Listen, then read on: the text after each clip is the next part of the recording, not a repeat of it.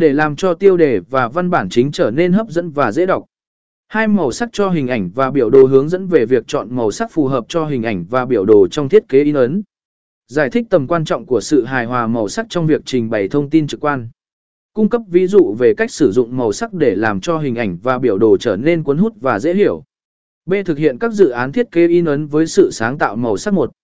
Tạo một tờ rơi hoặc thiệp mời sử dụng màu sắc hiệu quả hướng dẫn về việc tạo một tờ rơi hoặc thiệp mời sử dụng màu sắc hiệu quả để thu hút sự chú ý của đối tượng mục.